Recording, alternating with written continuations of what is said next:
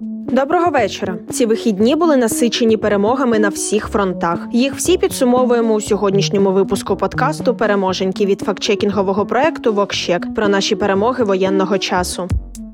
Уряд виділив перший мільярд гривень з резервного фонду на відбудову звільнених від російських військ територій. Кошти підуть на ліквідацію наслідків воєнних дій та першочергове відновлення інфраструктури. 400 мільйонів гривень для Київської області, по 250 мільйонів гривень Чернігівській та Сумській областям, ще 100 мільйонів гривень для Житомирщини. Кошти будуть спрямовані на ремонт інженерних мереж і систем для відновлення тепла, газу, води, електроенергії. Також на розбирання руйнувань, ремонт покрівель заміну вікон і дверей, ліквідацію вибоїн на дорогах та інші першочергові потреби. Тим часом в Україні активно триває посівна. Мінагрополітики повідомило, що у 23 областях України вже приступили до посіву ярих культур. Винятком є лише Луганська область, оскільки майже на всій її території наразі ведуться активні бойові дії. Сьогодні успішно відбулась і евакуація українців з окупованих регіонів з Маріуполя та Бердянська на власному транспорті та автобусах для евакуації до Запоріжжя доїхали 2622 людини. З міст Лисичанськ, Сєвєродонецьк, Рубіжне, Кремінна та Попасне, що на Луганщині, попри постійні порушення режиму тиші окупантами, сьогодні вдалося евакуювати 202 людини. Всі ці люди вже у безпеці та отримують допомогу. І вкотре сподіваємося, що скоро всі українці, які залишаються на територіях активних бойових дій, будуть у безпеці. Також учора до Києва з неанонсованим візитом прибув прем'єр Великої Британії Борис Борис Джонсон. Він представив президенту Зеленському новий пакет фінансової та військової допомоги. Також пізніше з'явилось фото Джонсона з потягу Укрзалізниці, яким він прямував до Києва з Польщі. Працівників Укрзалізниці Джонсон назвав залізними людьми. А у соцмережах вже називають прем'єра Великої Британії Борисом Джонсонюком, очільником лондонської козацької січі.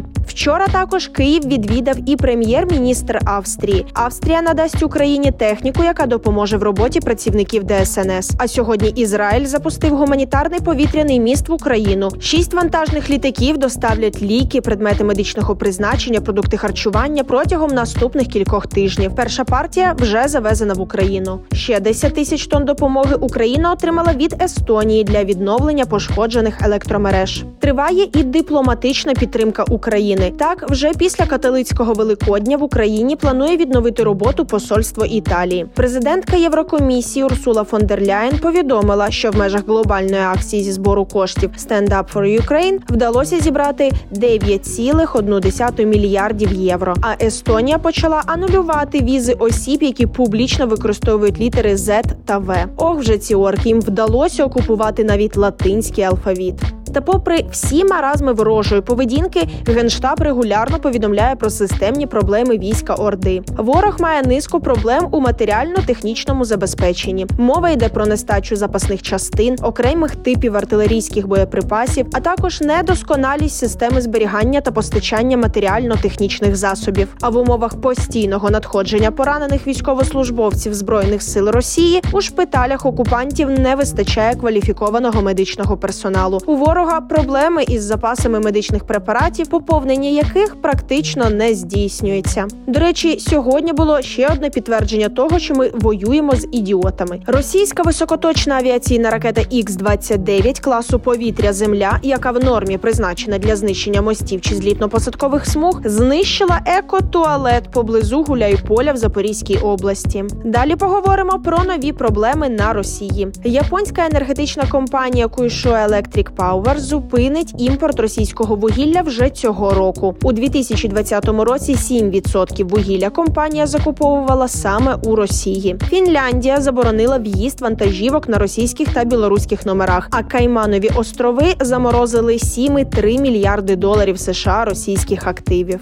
Євросоюз вже у межах чергового пакету санкцій обмежив імпорт добрив із Росії. Але нагадаємо, росіян попросили активніше садити городи, щоб не померти з голоду. Тож можливо, ці добрива знадобляться Росії на внутрішньому ринку. Залишилося лише, щоб росіян були гроші, аби їх купити. А з цим ймовірно буде проблема. На Росії зупиняється все більше виробництв через дію санкцій. А пропагандистам тепер доводиться навіть активніше пояснювати своїй ключовій російській аудиторії, чому зростання цін це нібито нормально і навіть добре. Щодо падіння промисловості на Росії, то, от, наприклад, російські верфі зупиняють виробництво кораблів через брак іноземних комплектуючих. Бізнес прогнозує коричневі газети на Уралі, бо нормального білого паперу нема. У росіян навіть закінчується хмель для нормального пива. Перейдуть на випуск бодяги, а може й бутильованої браги. Сподіваємося, що вони цим же себе і погублять.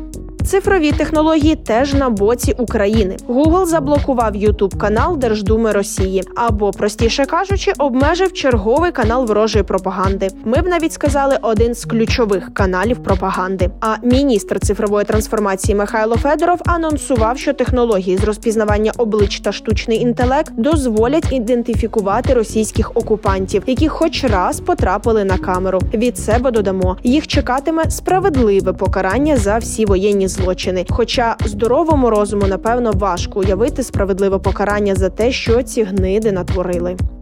І наостанок про наших чотирилапих рятувальників та захисників. Службовий пес патрон рятувальників ДСНС у Чернігівській області від початку вторгнення Росії виявив близько півтораста вибухонебезпечних предметів. Якщо вам тривожно цього вечора, просто подивіться відео, як цей малий красень Джек Рассел Тер'єр відважно знаходить небезпечні предмети. Тож, якщо навіть тварини і природа на нашому боці, які можуть бути сумніви у перемозі, і з цими думками та вірою у збройні Сили України бажаємо вам тихої і спокійної ночі. Почуємось.